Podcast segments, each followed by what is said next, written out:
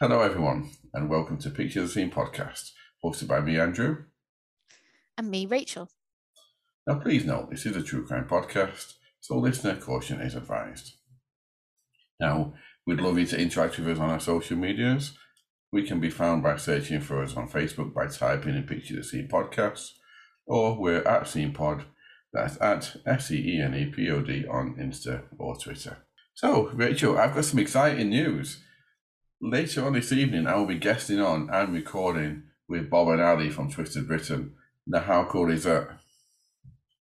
Very cool. Have you prepared anything, or are you just going to go in and use your natural, like, talking abilities on the pod?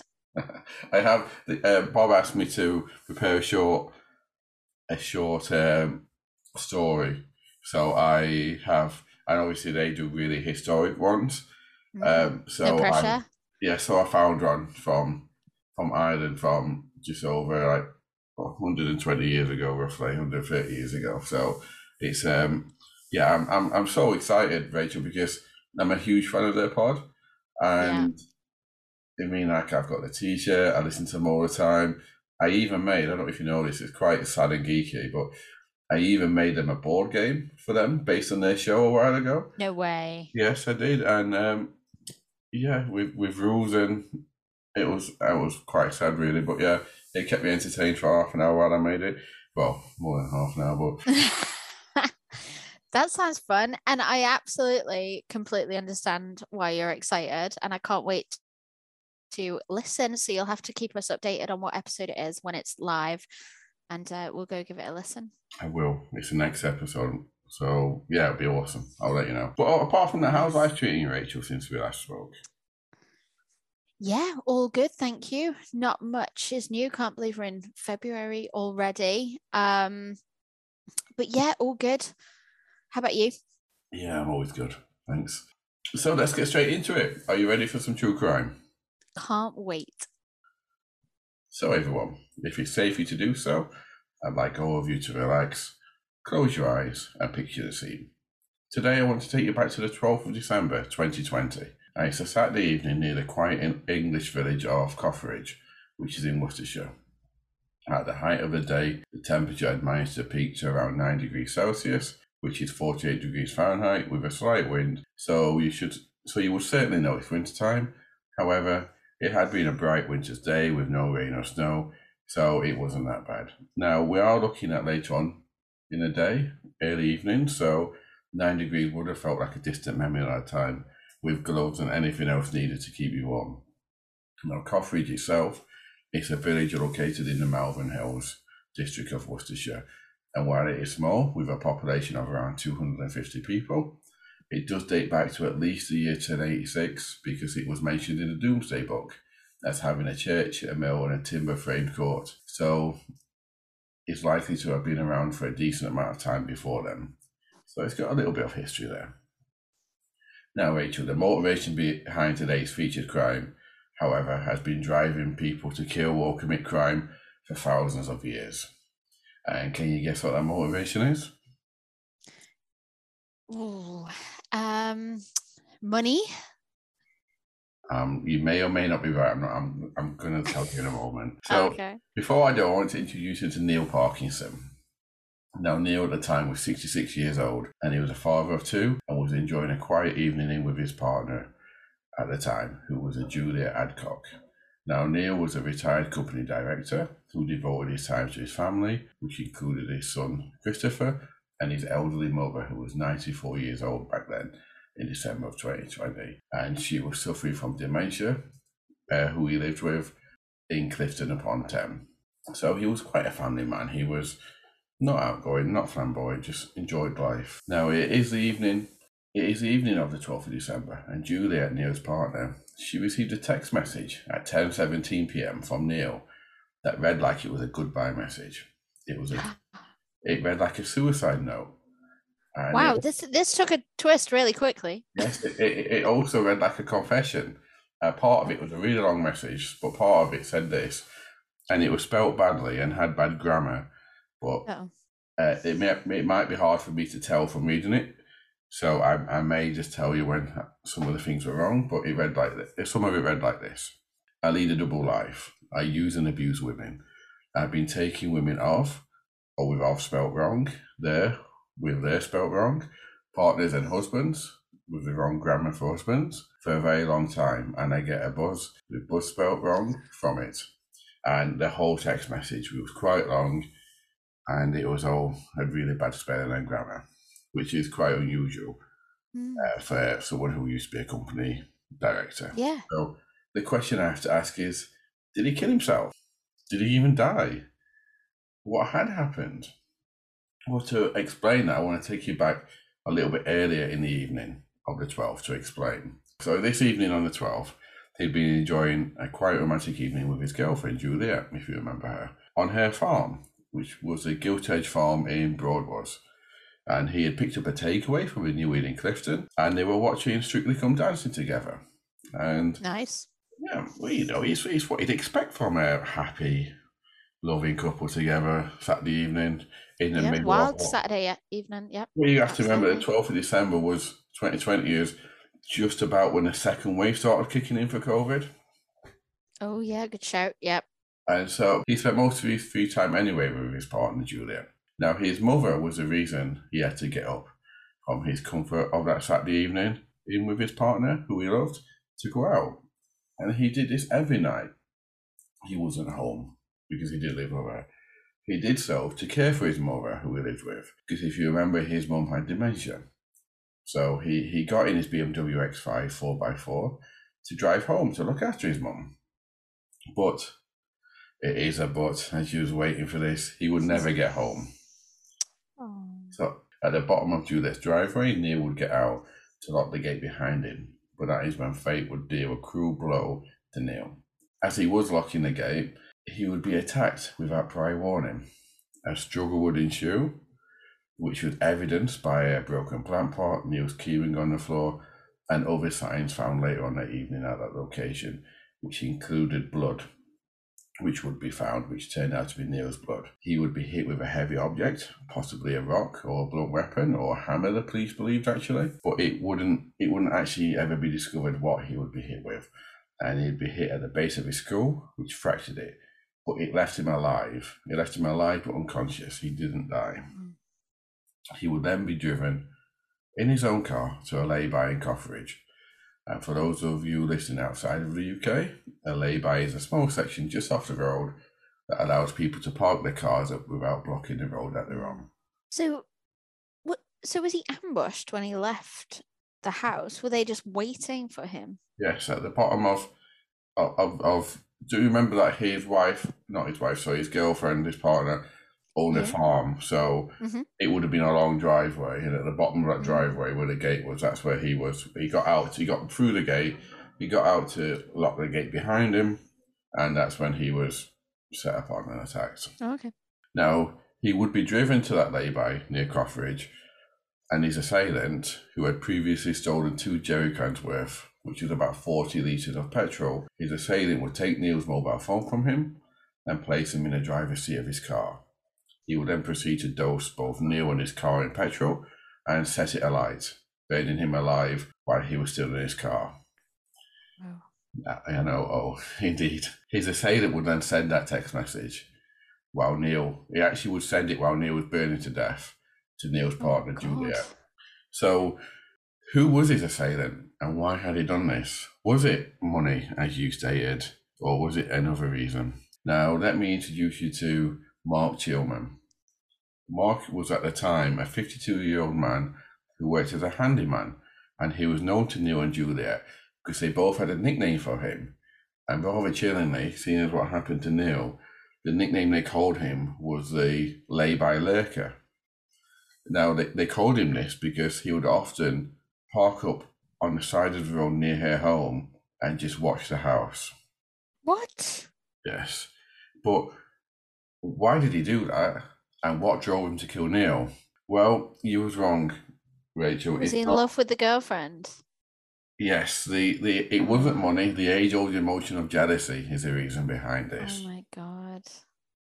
Now, before Juliet, Neil's partner, was with Neil, she used to date Mark, Mark Chilman. Now, Juliet, Ah, yes, Juliet had ended the relationship with Mark in the previous June, and it, after it had been on and off for years, and she described it as being a very unhappy relationship, very controlling and very unhappy. So she eventually got the built up enough bravery to, to leave him because it's difficult to leave an abusive relationship. hmm. Now, prior to that evening, Mark's obsession with Juliet had been growing. Aside from sitting outside of her house, he had also placed a tracker on her car so he could monitor her wherever she went. He had broken into her farm when it was empty. He had used her own lipstick to write messages on the bathroom mirrors, which read, oh my I, god. lo- I love you forever, I, along with stealing her underwear. Oh no. my god. He would later buy perfume that matched Juliet's and spray it on the underwear while cuddling it at night to fall asleep to. So he wasn't fully complex maybe. Yeah, that's a really polite way of putting down basically that he's a psychopath.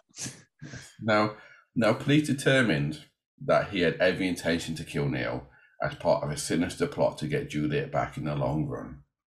Now, they determined that because aside from laying in wait for Neil and stealing the petrol to burn him with, he had left his phone in a place called Bromyard Down on the day in question, so that hmm. when police tracked it, it would have given him an alibi of being somewhere else. He also, however, rather stupidly, he asked a friend of his to give him an alibi as well for the evening. And obviously, will you tell will you tell the police that I'm here if they come and ask? It, most people either said yes, wouldn't. I don't think. Now, finally, he also bought some mobile phones to use, disposable mobile phones, so he could use them while he didn't have his own phone because he'd left it in a random place to say he wasn't there.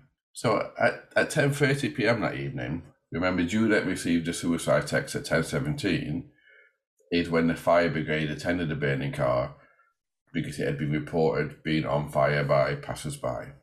Now, when the police would question Mark, he initially said in response to telling them, telling him the fire looked suspicious, he said this, well, whatever, he's out of the way now. Again, probably not the smartest thing to say if you're trying to claim that you had no involvement in it. But, but before he said that, however, he had told the police that he wasn't with Neil. He had only later changed his story when he was confronted with forensic evidence to say that he was with Neil. But he he changed his story to not I killed him, but he said he only intended to set fire to his BMW for an insurance scam, which is why there were two jerry cans full of petrol hidden at the lay-by when Neil died. He also then stated that at that point Neil decided to take his own life by setting himself on fire, which you know it's a bit of an extreme way to kill yourself if you were. Now the police knew obviously this wasn't true, but Mark Mark treated Juliet like his own possession. He actually told the police that she was his, that she was like a chunk of gold to him, and that they would get back together. Now he would tell the police, and I'm quoting him here, he said this I love her to bits. I adore the ground she walks on. I am obs- obsessed with her, and I am not oh able to let her go. I think that's probably pretty true. He was pretty. They're not the kind of words that you want to be saying to a police officer, though, like the word obsessed. No, not really. No. And it even turned out that while while he was on remand during his trial, it will later be revealed that even then he had attempted to contact Juliet to reconcile and express his feelings for her. So sorry, sorry, I killed your boyfriend, but you know I'm here now. Um, He's out the way, any chance? luckily, she never actually received those letters because what happens is when you're in on remand for certain things in prison, they actually monitor your post. I mean, they monitor posts anyway in prison, like check it for contraband and stuff. But for some crimes, they they'll actually read everything that goes in and out. They don't read everything that goes in and out for all prisoners. And so obviously they read this and it never actually got to Juliet, which is a good thing, really. Now, unsurprisingly, Mark would be found guilty of murder at Worcester Crown Court and he'd been given a sentence of life, which is the only sentence you can be given if you're found guilty of murder in the UK. And in this instance, the minimum term he, he has to serve is 22 years in prison, which would make him 78 before he could be considered to be released. if he lives that long, that is, and he he probably won't do. Now the judge judge would have lengthy summing up comments, and I'm not going to read them all, but he, he acknowledged that the combination of Mark's father dying and then breaking up with Juliet led him to act like this, but that it wasn't an excuse. He told Mark that he lied over and over to the police and he had every intention of doing no harm and that there was significant pre planning involved in this murder. Now, in case you're wondering why the police thought it was suspicious straight away and that it was Mark straight away, it was because the suicide text it was full of spelling and grammar errors that Neil wouldn't have made, but also the text because the text was quite lengthy, it included phrases that only Mark ever used. And because, Oh, and because Juliet used to go out with him for years, she knew all the phrases that he used. So immediately, as soon as she received it, well, not as soon as she received it, but as soon as the police notified her that Neil was dead, she was like, "Well, I've certain Mark sent this." That must have sent chills down her spine, though. Like, I mean, I don't know what the timeline was between the fire being registered and her calling the police about the text message that her husband had purportedly sent her. But I guess she's frantic and she is in a high, like, state of shock. But then, as it dawns on her, she gets a knock on the door. Your hus- your boyfriend's been found dead all of a sudden like Yeah. you kind of mentally piece together the puzzle and then i mean you would just You would. it, you'd be beside yourself naturally anyway but then realizing that was at the hands of your ex-boyfriend like it's a exactly different that. level isn't it Yeah, exactly. I don't know if the don't. I don't know the timeline. It's not stated anywhere. And because she wasn't actually his wife, I suspect that the police probably wouldn't have informed her straight away. They would have gone to oh my god either his mother or probably because his mother had dementia, his children, his two children. You'd imagine it's normally next of kin, isn't it? But and Mm. they never actually, from what I can tell, they never actually reported him to the police for like staying outside her house or breaking in and leaving those notes because I think possibly just to not aggravate the situation. I don't know, but but I'm know, thinking yeah. I'm thinking it's possibly she might not have gone straight to the police. Although I don't know if it was a suicide text, probably she would have done. I don't. I honestly don't know, but yeah. yeah, you're right. I think I think until you're in that situation, you don't know how you you would behave. But um, just going back to your other point, the spousal rights, it just doesn't feel right to me that you know he's clearly living with her. He's not just like somebody she's just started seeing after a couple of dates. Like he's left her house to go and visit his mum that he does every Saturday. And you're right, the police are just kind of going down the route of notifying the people on record, and because she's not legally his wife, she's probably not named, but it still doesn't feel like right. If it's a small village, they probably knew that they were together, but but they're probably restricted on what they can say because it's not marriage or family. yeah, true. I mean, who knows? They might have done it. We're we're speculating here, but usually she wouldn't have been the first point of call. But yeah, No. right. It is sad.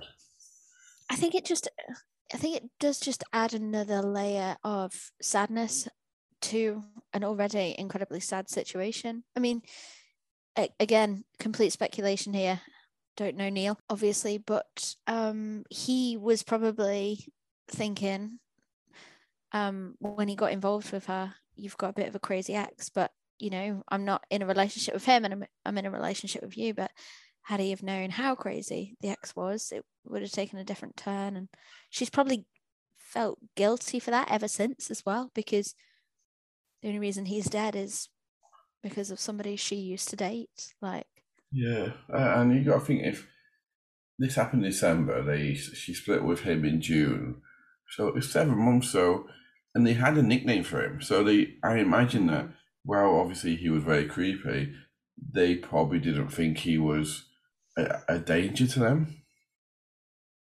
oh, yeah, that's exactly it. Like, how often do you see somebody, even internally, judging, like, wow, um, wouldn't want to come across them on a unlit street or something like that you know you don't even know the person but you you think to yourself wow um but this this person they know the level of craziness. He's broken in, left messages on her mirror in lipstick. That's the kind of stuff you see in like scream movies, you know, Yeah. Hollywood. Um, and then to have nicknamed him what they did, the the lay-by Lurker. lurker, like again, that just adds insult to injury. You know, the fact that Neil was, was that's where he was killed. I, I, I just feel sorry for the poor woman. Absolutely. I also feel sorry for his his kids as well. I've got a statement here. In a statement from Neil's son Christopher and Neil's and Neil's son's wife, read out after the conviction. They described Mark as evil, calc- evil and calculated, and it also said this about Neil. Neil was a loving, caring, happy person who enjoyed life to the full. They said, as a family, it's been a very difficult eight months and our lives have been changed forever. Neil will be sorely missed by all his family, and the memories of him as a loving father, grandfather, brother, and son will be remembered dearly for all the happy times. So, so yeah, that just sums it up. He, he was obviously, I mean, he was sixty six. He had a, you know, it had a good, successful life, and I imagine he, he was just happy, and then all this happened. So, so yeah, what do you think of that, Rachel? A little bit horrific, but I thought I'd go down the tried and test tested jealousy route this time. Yeah, I, I- I mean, it immediately sprung to mind, you know, start of a new month, a month where we celebrate, you know, the month of love. And you've really gone like, you know, this is a case of like love gone wrong. So, um, no, happy Valentine's Day to any listeners that are listening in a couple of weeks' time. Yes, actually, I didn't. I didn't think about that. And and we we talk about love gone wrong. I'm going to give you a little bit of a clue here. That's what my story is. Well, it's not a story because it's true, but that's what my um, story is with Twisted Britain that I'm going to be recording tonight. Love Bit gone of a wrong. theme, Yes, bit of a theme, Andrew. accidental, but yes, bit of a theme. Yeah. Now, for one last time, if it's safe for you to do so, I'd like you to relax, close your eyes, and picture the scene. You've been working hard all your life. You've had the chance of finding love again later on in life when you thought that it might be too late, and everything seems to be setting itself up for a great ending of your life. But what's waiting for you around the corner? So, thank you, Rachel. And I just want to remind everyone before we before we sum up here that Rachel said last time on the last pod that she would be recording in the month of February. Now, because February only got 28 days in it, that means that she has to record next time because the time after it's March. So, Rachel, are, are you are you looking forward to that? Are you going to be I ready? am actually. Yeah. And, you know, thanks to add the extra pressure, tell everyone, remind everyone what I promised. Um, I, I'm a bit um, nervous though, because obviously Andrew loves the data side of the pod. And um, in the back of my mind, I'm thinking, God, I hope numbers don't dip that week. I'm sure they will. People tend to prefer female hosts on pods. The research I did before we started the pod, people tend to prefer female hosts, and I still went ahead and started the pod, so it shows how intelligent I am. But um, but yeah, so no, I think they'll love it, and yeah, I'm going to really look forward to it as well. We listen, listen, and give my my opinions for once. Yeah, well, we've we've done it now a couple of times where you've not shared the script with me, um, so I may not share the script with you. Um, I don't want you still to. haven't just still haven't decided that one, but uh, but No, I don't want you to share the script with me because I want to. I don't want to be biased, and I know what I'm like. If you share the script, I'm going to spend like five hours researching, and I, I don't want to be stuck with just loads of facts and figures. So uh, Okay, cool. no, I, I don't want you to. No pressure. Anyway, days. uh, we're having a conversation, and people don't listen to our conversation, do do they? So, so Rachel, thank you again for this, and everyone out there. I hope this was enjoyable for you.